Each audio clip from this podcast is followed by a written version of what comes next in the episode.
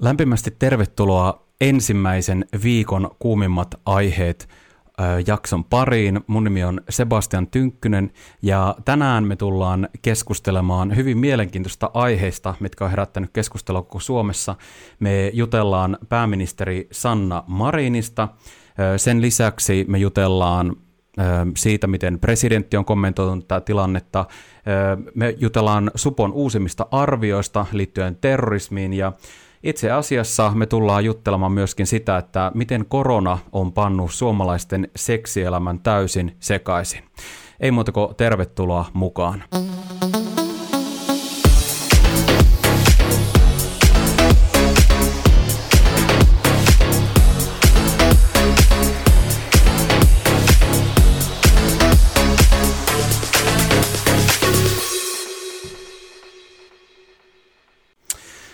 No niin, siinä se tunnari nyt pyörähti ensimmäistä kertaa ja, ja nyt sitten mua jännittää sairaan paljon, koska mä en ole tämmöisiä juttuja tehnyt aikaisemmin, mutta pakko se on nyt jossain kohtaa lähteä liikkeelle tekemään myöskin suoria lähetyksiä.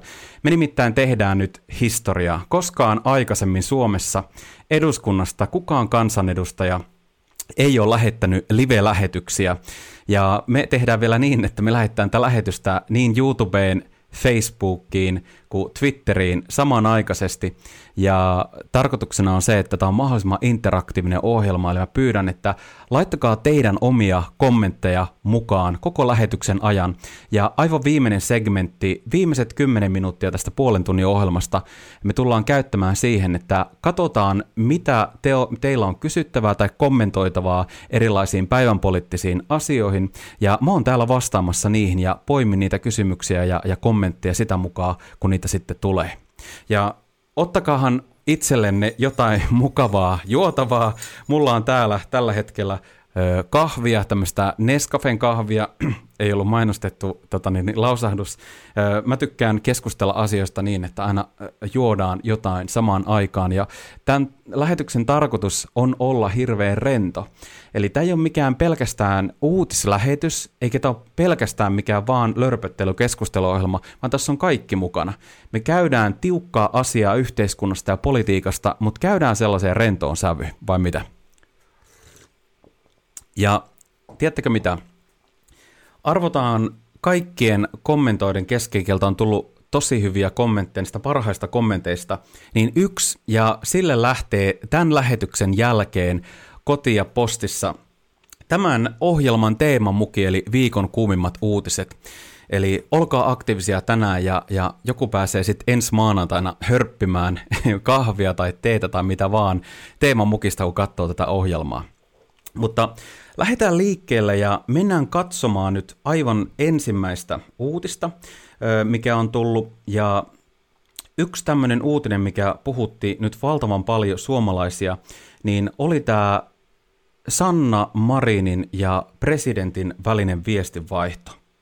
Ja käydään katsomassa, mitä siitä oikein kirjoitettiin. Näin presidentti Niinistö ehdotti hallitukselle nyrkkiä, ja näin Mari vastasi. Ja Helsingin Sanomat julkaisi tämän, nämä viestit ihan kokonaisuudessaan. Ja tämä oli mielenkiintoinen juttu, koska hallitus oli ollut koko ajan jotenkin ulapalla tämän kriisin hoitamisen suhteen. Se oli käytännössä oppositio, joka oli sanellut näitä seuraavia askelmerkkejä – ja tuntui siitä, että siltä, että eh, hallitus ei tarpeeksi nopeasti reagoimassa verrattuna siihen, että kuinka syvää tästä kriisistä on tulossa ja kuinka se, että jos oikea-aikaisesti asioita ei tehdä ja kukaan viranomainen, kellään ei ole oikein operatiivista vastuuta, niin sen jälkeen mitä sitten tulee tapahtumaan, koska tämä, tämä pandemiahan leviää ihan valtavan nopeasti ja jokaisella päivällä on älyttömän paljon merkitystä. Ja presidentti Sauli Niinistö – meni sitten ehdottamaan tällaista nyrkin perustamista.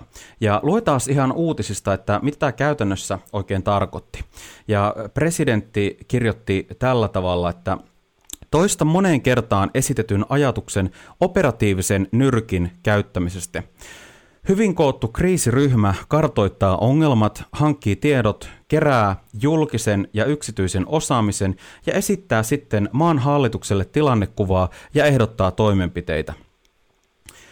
Ryhmä siis omistautuisi kokonaan koronan käsittelyyn.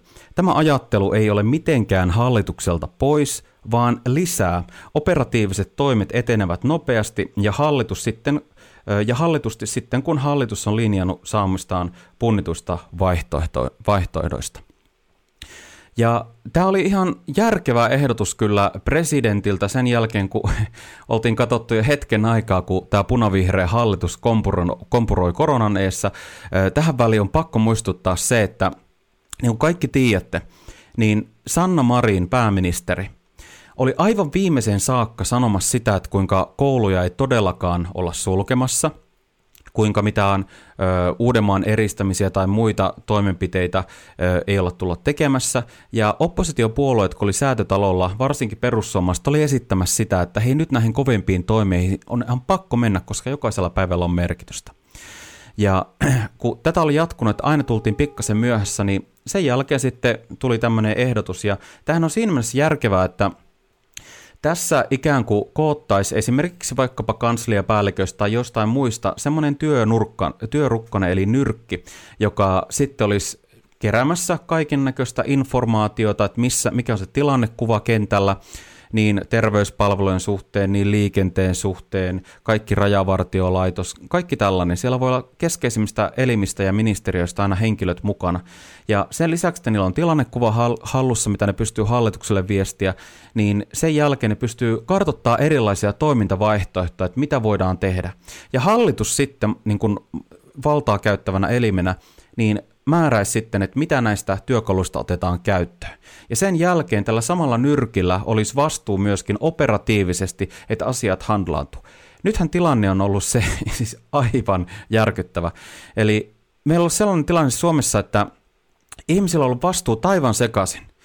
Öö, esimerkiksi vaikkapa Helsinki-Vantaan lentokentällä, niin sieltä on tullut aivan jäätävä määrä suomalaisia sen lentokentän läpi, näiltä pandemia-alueilta, ja kukaan ei ole siellä ollut ottamassa vastaan, määräämässä karanteeniin, ohjaamassa erilaisiin kyyteihin, karanteeniolosuhteisiin, esimerkiksi johonkin vaikka, vaikkapa hotellin tai muuhun, vaan on aivan vapaasti saanut tulla sinne ja lähteä sieltä sitten, millä kukainenkin lähtee. Osa lähtee joukkoliikenteen sekaan, osa menee takseilla ja niin edespäin. Eli aivan niin kuin tässä tilanteessa ei ollut mitään järkeä, ja nyt sitten niin, niin olisi tämmöinen nyrkkiryhmä, jolla myöskin ne katsoo, että varmasti joku on vastaamassa siitä, että nyt näitä ihmisiä niin kuin saadaan katsottua, että miten se tulee, minne ne menee, minne määrätään.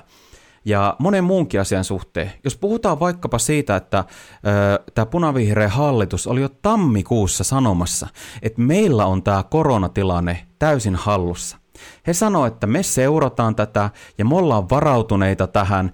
Ja nyt kun me nähdään, että kun ensimmäisiä tehohoitopotilaita vasta oli niin menossa koronan vuoksi hoitoon, niin siinä tilanteessa meillä oli jo pulaa maskeista ja erilaisista tarvikkeista, mitä tuon vaikeuden sairauden, vaikean sairauden päihittämiseen tarvittaisiin. Jo siinä vaiheessa. Joten on aivan selvää, että kenelläkään ei ollut ollut vastuuta tämän tilanteen järjestämisestä, että mitä siellä on oikein tapahtunut. Käydään katsomassa välillä kommentteja, mitä olette kirjoitellut täältä. Katsotaan täällä, mitä ö, tapahtuu.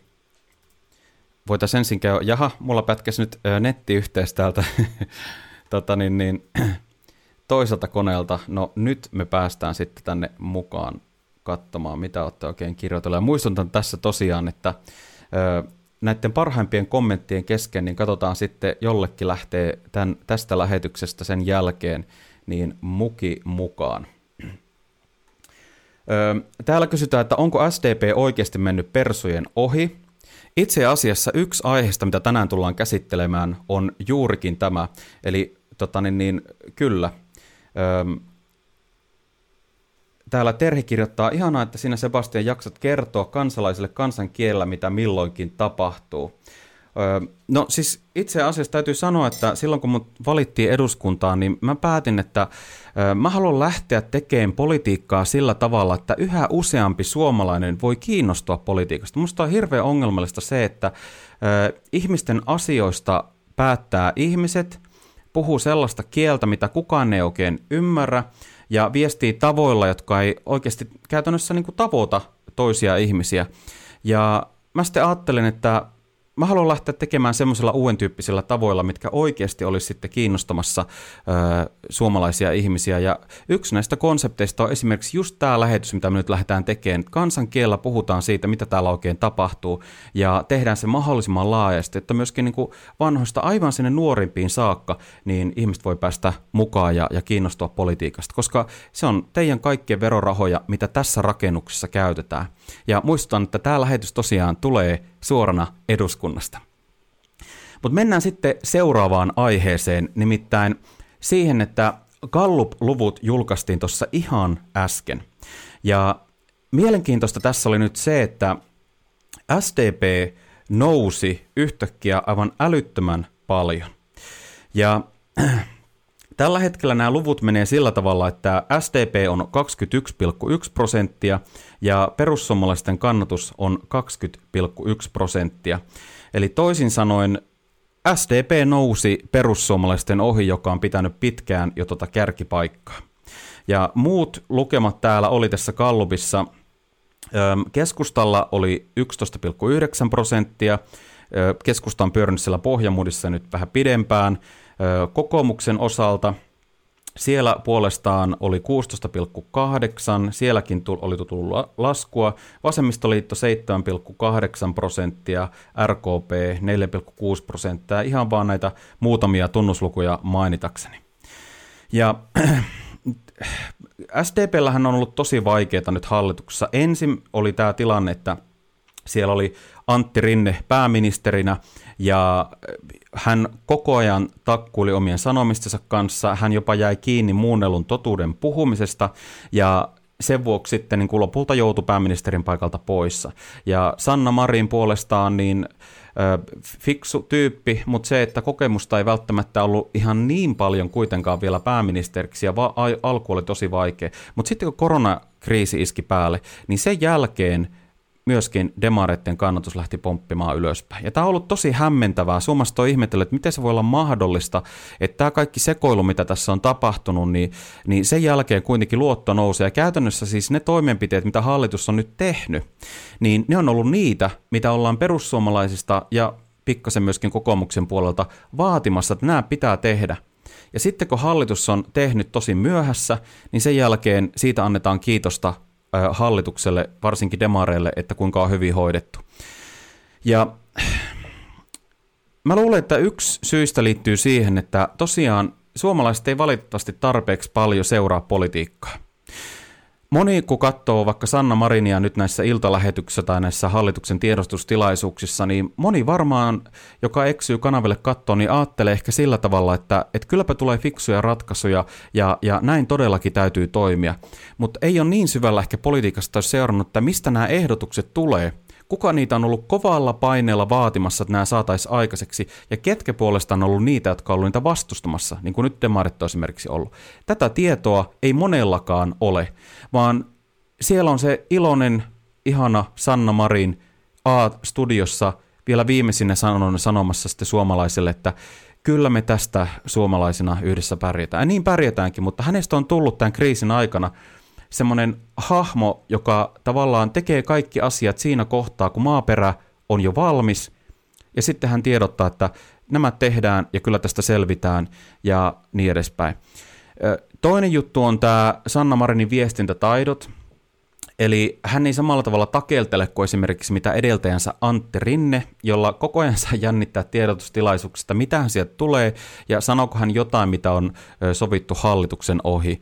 Eli tämä on varmasti myöskin niin kuin ollut yksi syy. Ja kolmantena syynä mä analysoisin, että ehkä meillä on, me ollaan selvitty suomalaisina sen vuoksi niin hyvin, että me ollaan osattu loppupeleissä puhaltaa tosi hyvin yhteen hiileen. Ja nyt kriisiaikana tämä korostuu erityisesti. Eli nyt on se tilanne, että ihan sama kuka siellä on johdossa, niin annetaan nyt niille työrauha, kaikki tuki tehdä näitä vaikeitakin toimenpiteitä, jotta tästä kriisistä voidaan päästä mahdollisimman nopeasti yli. Ja tämä on mun mielestä tosi hyväkin asenne, oikea asenne. Mutta että moni ei välttämättä tiedä sitä, että kulisseissa tehdään tosi kovaa työtä, jotta me saatais hallitus ja Sanna Marin tekemään niitä toimenpiteitä, mitä tarvitaan. Tämä työ ei monesti tule näkyväksi, mutta sitä me tehdään täällä esimerkiksi perussuomalaisena kansanedustajana, joka ikinen päivä. Monet näistä esimerkiksi, mitä hallitus on tullut, tuonut julki, niin itsekin ollut tekemässä siis toimenpidealoitteita kirjallisilla kysymyksillä esimerkiksi ollut paineistamassa, että milloin nämä toimet oikein tulee ja kyllähän niitä sitten loppupeleissä tulee. Mutta tuossa muutamia semmoisia pointteja, mitä on miettinyt, että mitkä on varmasti ollut vaikuttamassa siihen, että minkä takia demaritten kannatus on ollut näin voimakkaasti noussut tämän kaikin keskellä. Mutta mennään sitten seuraavaan aiheeseen, nimittäin tästä hallitusohjelmasta on myöskin puhuttu.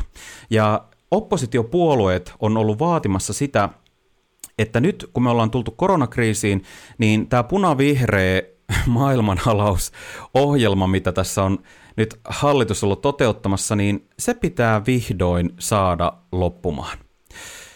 Me ollaan keskellä kansallista kriisiä ja, ja nämä linjaukset, mitä hallitusohjelmaan sinne vuosi sitten neuvoteltiin noiden viiden hallituspuolueen kesken, joita on siis sosiaalidemokraatit, keskusta, vasemmistoliitto, RKP, vihreät – siellä oli esimerkiksi just maahanmuuttoon liittyen, siellä oli löysennyksiä ja siellä on myöskin ollut sitten aivan mahotonta ilmastopolitiikkaa. Esimerkiksi just sellaista, mikä on rankassa aivan todella kovalla kädellä maaseutua, niin kuin esimerkiksi se, että bensaveroa on nostettu ja, tai ollaan nostamassa – ja se ihan oikeasti siinä työssä käynnissä, harrastuksissa sun muissa, kun on pitkät etäisyydet, niin se ihan oikeasti tulee sillä kukkarassa tuntumaan tosi voimakkaasti. Ja näitä kaikkia asioita sinne hallitusohjelmaan laitettiin.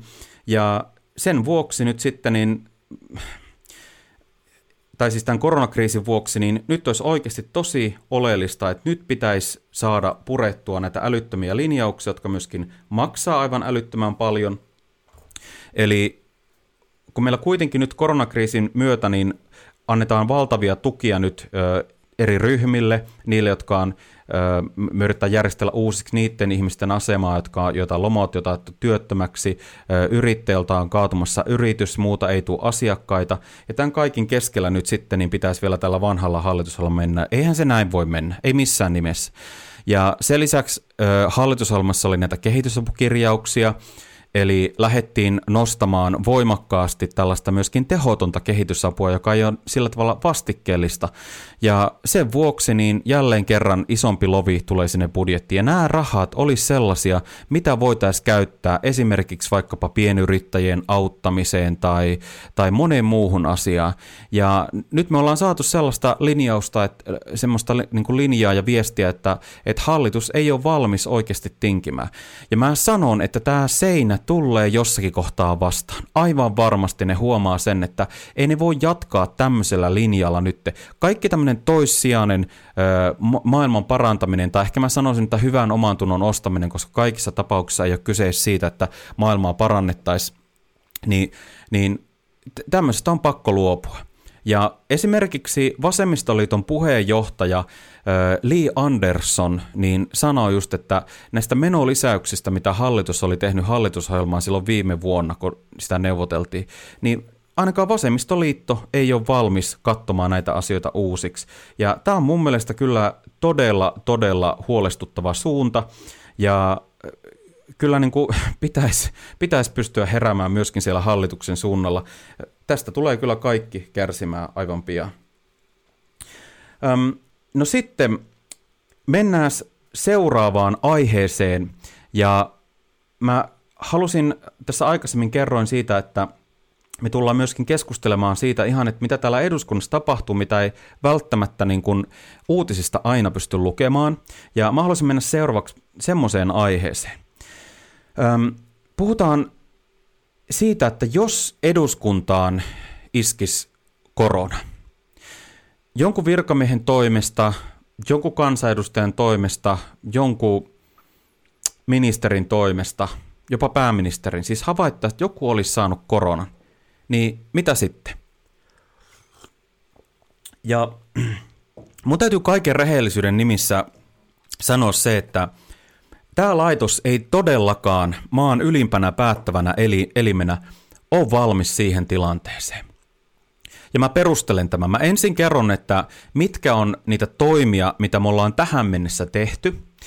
Ja näitäkin on siis kirjallisella kysymyksillä ja muilla ö, kysynyt ja, ja halunnut omalta osalta jouduttaa, että eduskunta varautuisi paremmin tähän koronatilanteeseen omalta osaltaan, koska samalla tavalla kuin muuallakin, niin, niin täälläkin saattaa käydä sillä tavalla. Mä kerron nyt niistä toimenpiteistä. No ensinnäkin, meillähän esimerkiksi kansanedustajalla niin kaikki avustajat laitettiin etätöihin. Itse itse laitoin oman avustajani päivää ennen kuin tuli tämä määräys, niin laitoin jo etätöihin. Ja onneksi kaikki muutkin avustajat saatiin etätöihin sen takia, että ylimääräistä trafiikkia yrittäisi välttää, koska on semmoisia työtehtäviä, mitä pystyy hoitamaan myöskin kotona ja avustajan työtehtävät on sellaisia. Eli jokaisella kansanedustajallahan on se yksi avustaja, jolla yritetään saada sitä työtaakkaa edes jollain tavalla inhimilliseksi. No sitten kaikki vierailut, mitä täällä eduskunnassa on ollut, meillähän käy siis vaikka koululaisryhmiä, saattaa olla pari 30 kerrallaan, opastettuja kierroksia tutustumassa käyvät. Se on tosi hieno juttu, mutta nyt koronan aikana niin näistä yleisökierroksista on jouduttu nyt luopumaan, jotta täällä ei liikkuisi sellaista jengiä, joka ei ole niin tämän työskentelyn kannalta aivan välttämätöntä. Samoin kaikki henkilökohtaiset vierailut on peruttu. Esimerkiksi itse, kun on ollut tota niin, niin ajamassa kontrollia näiden pikavippifirmojen sun muiden tekemisiin, niin, niin on tavannut tähän liittyen monia eri asiantuntijoita ja, ja halunnut kuunnella, että, että miten voitaisiin sitä ongelmaa ratkaista, niin nyt kaikki tällaiset näin, niin on peruttelta eduskunnasta. Niitä kaikki tämmöistä pitää hoitaa nyt sitten etänä. No sitten täällä on valiokuntatyöskentely muuttunut, eli meillä esimerkiksi huoneissa, niin meillä ei nyt istuta vierekkäin, vaan meillä on tullut semmoista lisää rivit näihin valiokuntahuoneisiin ja ollaan sille joka toinen ristiin istumassa, että ei oltaisi toisia niin lähellä.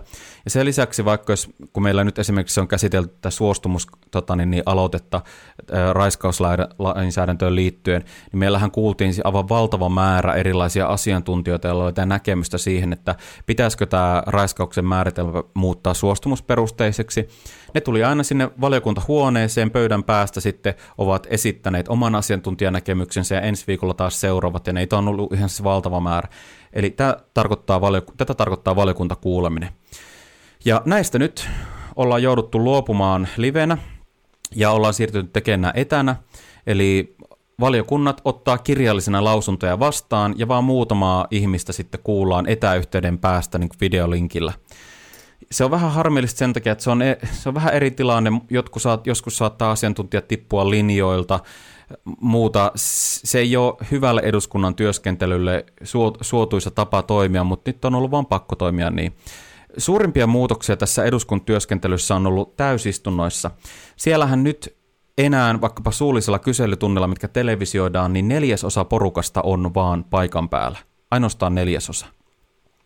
Ja sitten kun muuten meinataan puhua tai muuta, niin ainoastaan jos sulla on puheenvuoro tulossa, niin oot salissa. Muuten oot siellä omassa työhuoneessa seuraamassa sieltä sitä lähetystä ja kommentoit sieltä. Äänestykset, vaan yksi neljäsosa saa käydä äänestämässä. Tässä on tämmöinen herrasmiessopimus tällä hetkellä. Eli tietyt valitaan kymmenen henkilöä esimerkiksi meidän puolueesta, kokoomuksesta ja niin edespäin, jotka käy äänestämässä salissa ja tälleitä on muuttunut. Öm, monia muitakin ollaan tehty, mutta itse sitä skenaariota, nämä on kaikki semmoisia, että ei tulisi koronaa, mutta jos tulee korona, niin miten me toimitaan? Siis kouluja on ennalta suljettu, vaikka ei olisi koronaa, ja sitten jos on ollut korona, niin se on todellakin suljettu. Mitä jos täällä to, niin kuin todetaan korona, niin mitä me sitten tehdään? Siis mun täytyy sanoa, että mä en ole saanut tähän kysymykseen vastausta. Koska täällä on pakko äänestää erilaisia lakeja. Jos vaikka esimerkiksi suljetaan jotain paikkoja, vaikka ostoskeskuksia, niin siihen ei riitä, että hallitus sanoo niin, vaan sen lisäksi eduskunnan pitää tehdä siitä ihan päätös, että se niin ostoskeskukset suljetaan. Ja mit, miten me voidaan olla täällä, jos tänne ei saa tulla? Eli tämmöisiä kaikkea, toi, meillä ei ole esimerkiksi säännöllisiä, meillä ei ole niin testauksia täällä. Mä ymmärrän sen, että totta kai, jos on testistä pulaa, niin kaikkia mahdollisia suomalaisia niin ei voida koko ajan vaan testata. Mutta sitten me puhutaan erilaisista huoltovarmuustekijöistä yhteiskunnan kannalta. Niin tiedättekö mitä, kansanedustajat on tietyllä tapaa yhdenlaista huoltovarmuusvarastoa, jota voidaan ottaa äänestyttämään. Siis jos ei ole enää tavallaan kansanedustajat ei pääse äänestämään, niin sen jälkeen tämä maa pysähtyy. Ja siksi pitäisi jollain kontrollilla kuitenkin niin kuin katsoa sitä, ei niin kuin tämä lähtötila, missä me nyt tällä hetkellä ollaan. Tuntuu, että sitäkään ei uskalleta tehdä, katsoa, että onko onko täällä niin kuin, esimerkiksi jollakin korona. Se olisi paljon parempi tällä tavalla puuttua niin kuin ennalta tähän tilanteeseen, mutta sitten luoda ne suunnitelmat myöskin, että mitä sitten tehdään, jos on, miten me äänestetään, miten me saadaan lakiesityksiä läpi ja niin edespäin. Mutta siirrytään sitten seuraavaan aiheeseen, nimittäin Ruotsi on valinnut hyvin erilaisen linjan tässä koronan hoitamisessa. Ja se on hämmentänyt ympäri maailmaa. Nimittäin nehän sanoi omille kansalaisille vielä vähän aikaa sitten, että joo, lähtekää vaan hiihto, hiihtokeskuksiin ja tehkää sitä ja tehkää tätä ja menkää mökille ja koulut voi pysyä auki ja niin edespäin. Eli aivan toisella linja, mitä muut ö, tota niin, maat on noudattanut. Ja nyt siellä on kuollut jo ihan valtava määrä ihmisiä, olikohan nyt jos oikein muistan, niin olisikohan, siis puhutaan sadoista, olisikohan ollut jo yli 300 tyyliin, ja lukema vaan kasvaa, ja nyt sitten Ruotsin pääministeri viime viikolla puhuu tästä, että nyt pitää varautua siihen, että jopa se tota niin, niin, tuhansia ihmisiä tulee kuolemaan, ja tämä on aivan, aivan järkyttävää. Et, niin kuin, mulla on käynyt mielessä vaan tämän kaikin keskellä, että voikohan olla niin, että siellä on ollut tällaisia ajatuksia, että nyt me niin kuin, ei vaan voida tälle mitään, me nostetaan kädet ylös, ja sitten osa vanhuksista kuolee, ja ollaan ajateltu, että sillä tavalla voi jopa niin kuin, No en sano ääneen, mutta mä oon kuullut tämän saman kommentin niin monen ihmisen, niin monen päättäjän suusta, että niin kuin, mua hämmentää tämä, että miksi Ruotsi toimii tällä tavalla. Nyt siellä ollaan pikkuhiljaa alettu herättä, heräämään, että hei, että ei tämä noin vaan mene, että, ja kaikki koko sairaalahoidon kapasiteetti menee jumiin. Et nyt on pakko puuttua, tehdään tiukempia toimia, mutta Ruotsi on aina, siis niin kun puhutaan vakavista asioista, niin aina ihan niin jälkijunassa. Et siellä niin vaikka maahanmuuttajienkin suhteen, siellä annetaan syntyä vaikka Malmöön tai, tai tota, niin, Rinkkepyyhyn, tämmöisiin lähiöihin, Malmössä kaupunkiin, Rinkkepyy lähiö, annetaan syntyä tämmöisiä ongelmalähiöitä, missä niin kaikki sosiaaliset ongelmat vaan räjähtää käsiin. Ja siellä vaan niin kuin lauletaan tralalallalla ja elämä on ilosta, mutta sitten kun se seinä tulee vastaan, niin tajutankin, että ollaan myöhässä. Ruotsi on muuten siitä hyvä maa Suomen kannalta, että me voidaan oppia tosi paljon, että mitä ei kannata tehdä, ihan vaan kun katsotaan tuonne Ruotsiin. Et, niin kun, kohta meillä saattaa olla sellainen tilanne, että meillä tulee aivan hetken päästä äm, valtavasti ihmisiä sieltä. Se mua pelottaa jos siellä terveydenhuolto romahtaa, niin nämä humanitaariset maahanmuuttajat pystyy kyllä valikoida niin kuin aikaisemminkin ovat valikoineet, että missä maassa otetaan sitten hoitoa vastaan, missä on parhaimmat palvelut. Ja me, no, me tiedetään, että, että, että Maria Ohisalo, vihreiden sisäministeri, tulee pitämään ne rajat auki. Aivan, aivan älytöntä meininkiä. No joo, mutta mennään sitten seuraavaan aiheeseen, nimittäin puhutaan siitä, kun Supo teki ulostulon terrorismiin liittyen. Se oli huolissaan siitä, että hetken päästä meillä saattaa olla aivan uudenlaisia uhkia, koska nyt näitä niin kuin lapsia ja muita, joita on tuotu vaikkapa esimerkiksi sieltä tota niin, niin, äm, Alholin leiriltä, mikä oli tämä hirveä kohu Pekka Haavistosta, niin näitä lapsia siis ympäri Euroopan, jotka on ollut siellä leirillä, niin niitä on kasvatettu koko ajan aktiivisesti terrorismiin. Ja heillä on niin kuin aika syvällä se ajattelu siellä, ja se voi olla aika vaikeaa kitkeä sitä pois. Toki kaikki tehtävä on tehtävä, mutta anyways. Ja Supo nosti tämän ihan aiheellisesti esille.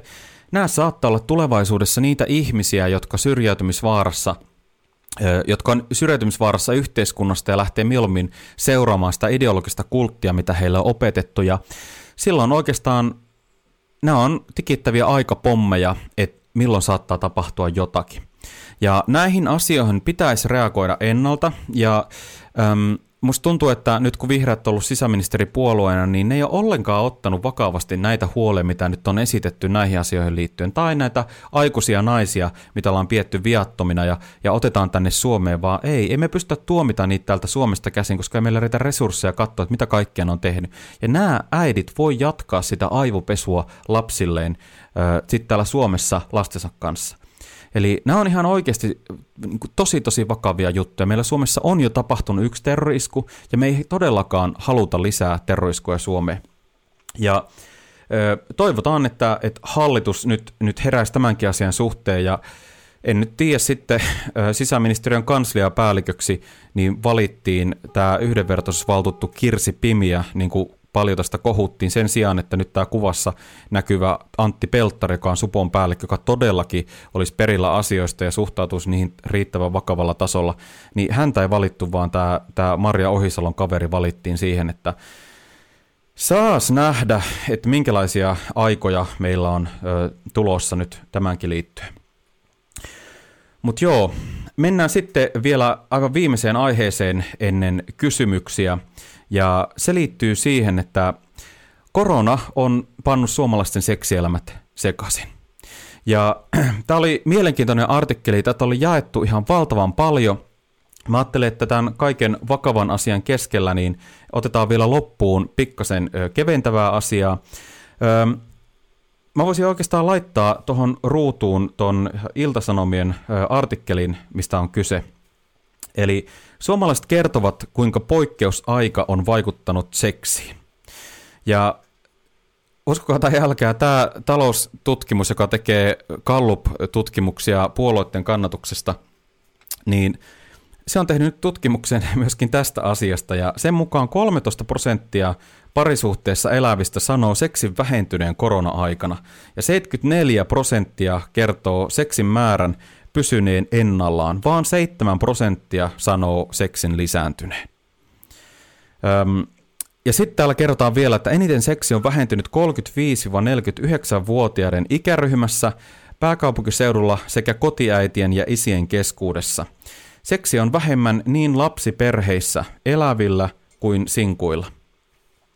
Ja tota, mä en ole tullutkaan ajatelleeksi tätä itse, tuota, niin, niin, kun ei ole omia lapsia, niin tämä aikahan on aivan melko se mielenkiintoinen lapsiperheelle, kun lapset pyörii siellä jaloissa ja sitten vanhempien pitäisi löytää aikaa toisilla, milloin voidaan olla keskenään.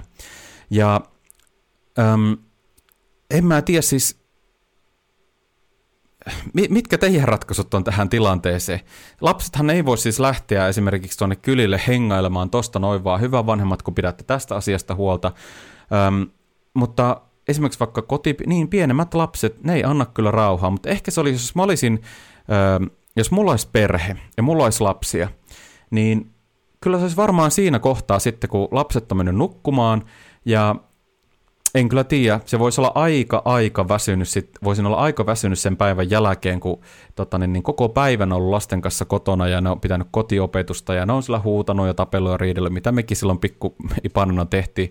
Mutta anyway, se olisi varmaan niin kuin se ainut väli, mutta hirveän tärkeää on se, että myöskin tästä osasta parisuudetta pidettäisiin kuitenkin huolta tämän koronakriisin aikana, koska jos tämä jää poissa, niin kyllähän sillä tietyllä tapaa on myöskin vaikutuksia parisuhteeseen – että pidetään tästäkin huolta. Tämä on erittäin oleellinen uutinen, mikä tulee vaikuttaa myöskin suomalaisten mielenterveyteen ja muuhun. Ollaan sanottu, että seksi esimerkiksi, niin se vähentää stressiä, joten nyt kaikki perheet, niin yrittäkää löytää sitä aikaa. Keksikää joku jännittävää elokuvailta lapsille, mitä ne voi katsoa, tai, tai mitä ikinä aikataulussa tai pihaleikkiä tai pyötää vanhinta pitämään huolta tai muuta.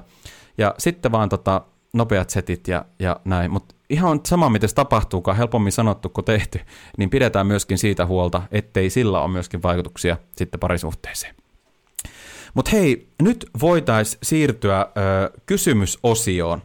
Ja Mä haluaisin kuulla nyt erilaisia, siis kommenttikysymysosia, erilaisia kommentteja, tota niin, niin, mitä teillä on valtakunnan politiikkaan tai yhteiskunnallisiin asioihin liittyen, tai sitten ihan kysymyksiä. Ja suora linja on nyt täällä auki, että mä luen täältä nyt, minkälaisia kommentteja tänne tulee, ja yritän parhaani mukaan vastata näihin kysymyksiin. Katsotaan, mitä täältä lähtee tulemaan. Täällä kirjoittaa Sari, että meillä lapset nukkuu omissa huoneissa, ei vanhempien huoneessa. No niin, no se varmasti tota, niin, niin helpottaa jo, jollakin tavalla. Nyt varmaan moni vanhempi ajattelee, että, että nyt aletaan pikkuhiljaa niin kuin aikaisemmin kuin mitä suunniteltiin, että että vierotetaan niin siitä lapset, että ne ei olisi enää siinä niin vanhempien huoneesta, niin saa sen oman huoneen, jos semmoinen on, niin nyt varmaan moni vanhempi alkaa aikaisemmin tekemään tätä, että, että saadaan tota, niin, niin, tota, tiloja järjestettyä. Öm, no, mitä sitten täällä on? Öm, kysyisin siitä haavistosta. Jatketaanko tutkimusta Al-Holi Gatin asiasta vai painetaanko villaisella? Öm, kyllä me tullaan jatkamaan tästäkin aiheesta puhumista ja me ei todellakaan päästetä helpolla niitä ihmisiä, jotka on ollut vastuussa siitä, että tätä asiaa on hoidettu näin huonolla tavalla, näin vastuuttomasti ja näin isoja riskejä tulevaisuuteen kasaten. Eli aivan varmaa on se, että et nyt tällä hetkellähän voin kertoa siis sen, että Pekka Haavistosta on ollut tämä prosessi meneillään, mutta muutenkin niin mä luulen, että tämä tullaan penkomaan sitten vielä, kun tämä akuutisti on ohi, niin jälkeenpäin ihan tutkimusmielessä, että mitä tapahtuu missäkin kohtaa. Ja tärkeää on se, että politiikassa aina ö, olisi oikeasti poliitikoilla vastuu tekemisistä. Kun liian usein se menee niin, että poliitikot saa tehdä mitä vaan, mutta sitten koskaan niin kun aina päästään kuin koira veräjästä sen jälkeen, niin mun mielestä näin se ei saisi mennä. Vaalit ei saa olla ainut juttu, missä poliitikot tuomitaan, vaan myöskin se kansan paine pitäisi olla vaalien välillä mun mielestä paljon isompi.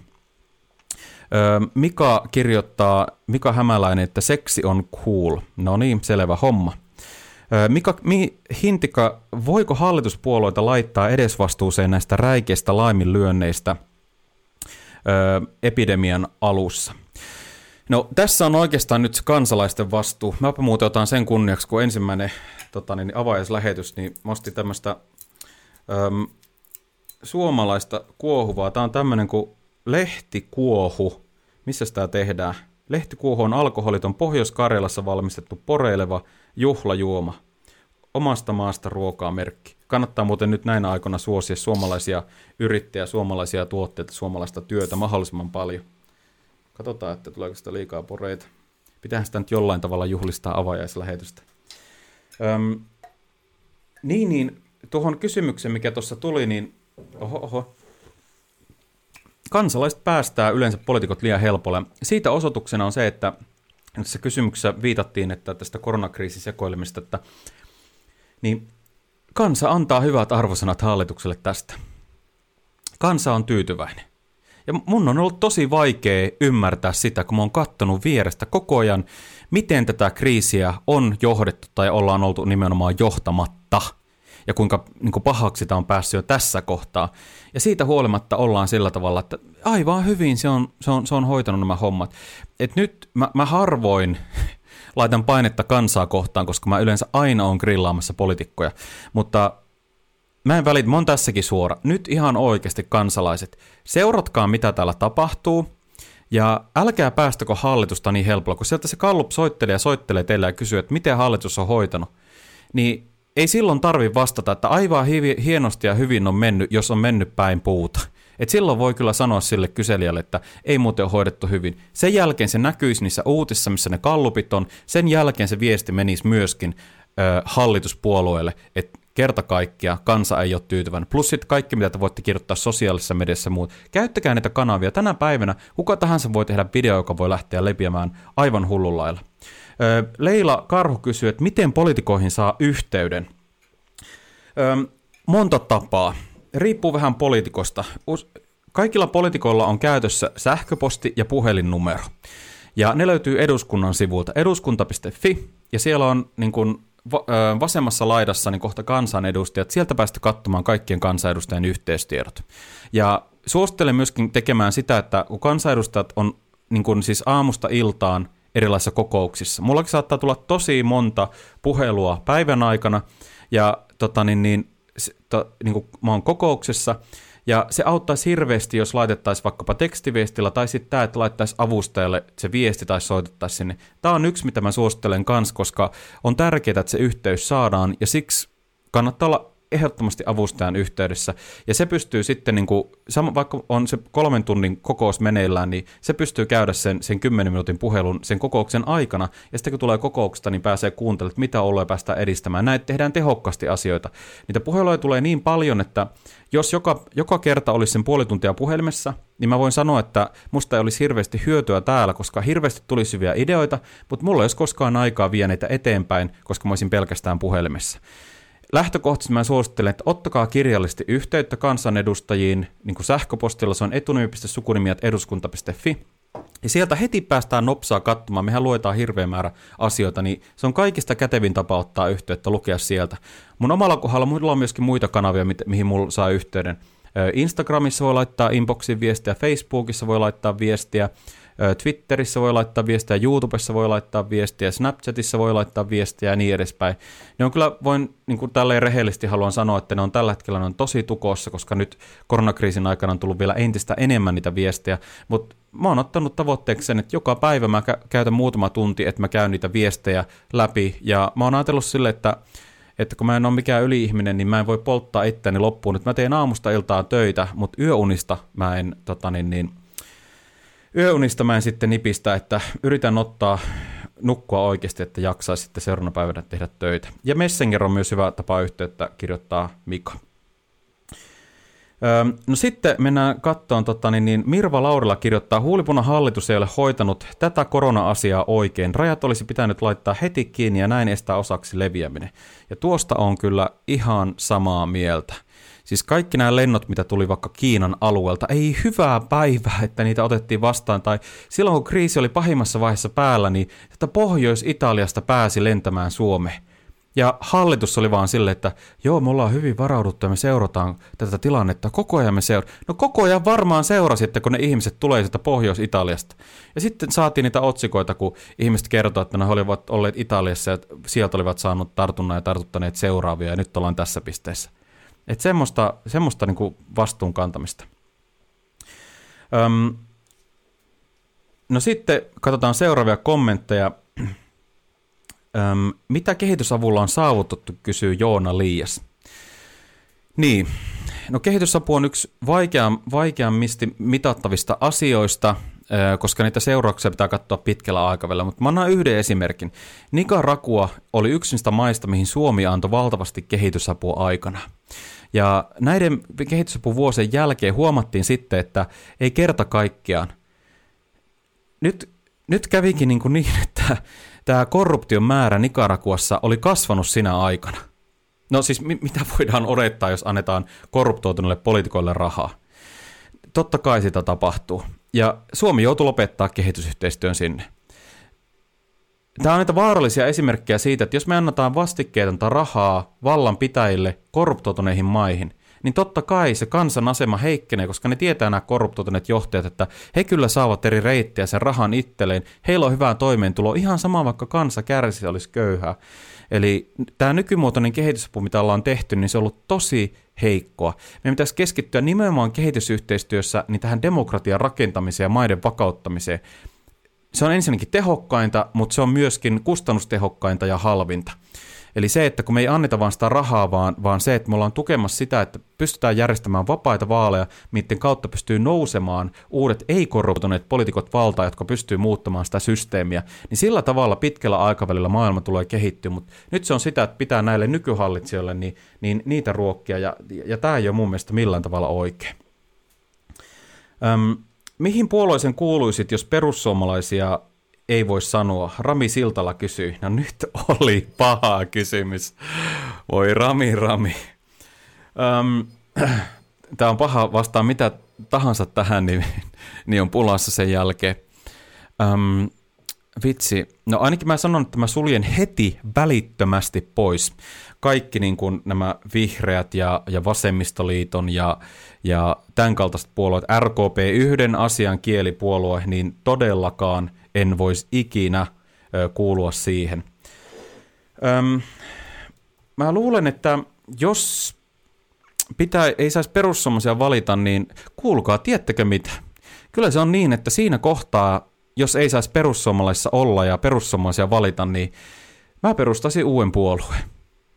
Se on mun suora vastaus tähän kysymykseen.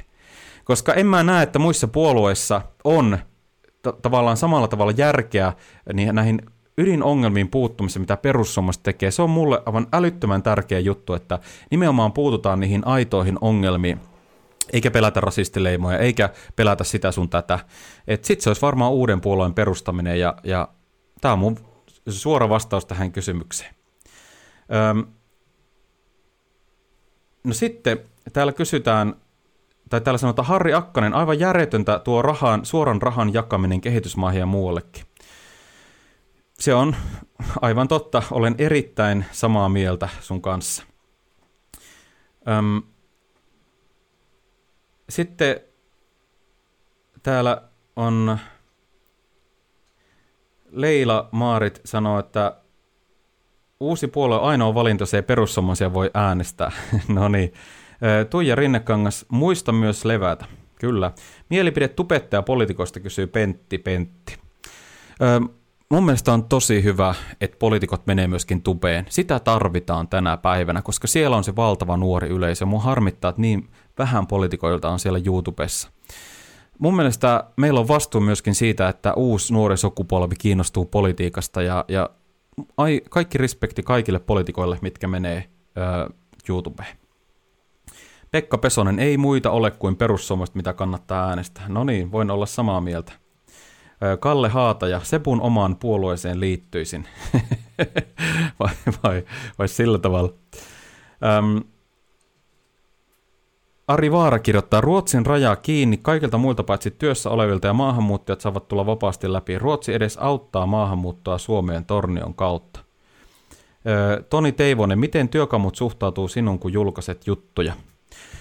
No siinä oli selkeä kysymys. Öö, itse asiassa, uskokaa tai älkää, niin mä saan valtavan paljon palautetta mun kollegoilta. Meillä on todella hyvä ryhmähenki perussuomalaisten eduskuntaryhmässä. Meitä on 39 kansanedustajaa. Ja aina kun mä julkaisen videon, niin siellä tulee aina sitä palautetta ja joskus jopa sille koko ryhmän kuulen, niin siellä saattaa jengi sanoa, että hei, että se oli tosi hyvä video, mikä teki tai muuta. Että todella kannustava ryhmä meillä on ja se tulee tosi hyvää palautetta kyllä kansanedustajaltakin suoraan ja, ja monesti ne myöskin jakaa niitä mun videoita. Meillä on semmoinen, että jos muut tekee jotain hyvää, niin kyllä me halutaan tukea toisia, toisia siinä. Öö, niin, nyt eletään 2020 ja uudet tekniikat, kirjoittaa Emma Kantonen. No näinhän se nimenomaan on. Vaikka nyt täytyy sanoa, että tämän ensimmäisen lähetyksen osalta tekniikka petti, siksi me aloitettiin vartti myöhässä ja sen takia nyt ilmeisesti ö, Twitterissä ja YouTubessa on ollut ongelma, mutta Facebookissa tämä lähetys on pelittänyt nyt. Pitää yrittää korjata tämä ongelma, että ensi maanantaina ö, sitten totta, niin, niin myöskin kaikkialla toimii totta, niin, niin oikein.